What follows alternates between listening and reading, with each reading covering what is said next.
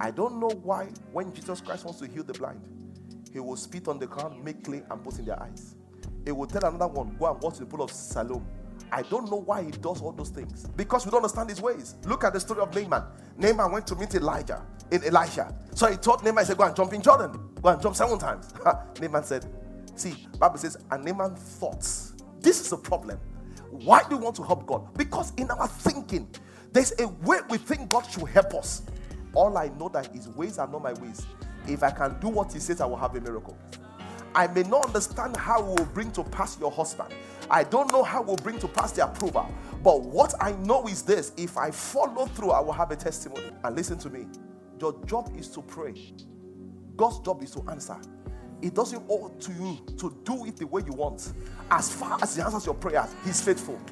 Your job is to pray.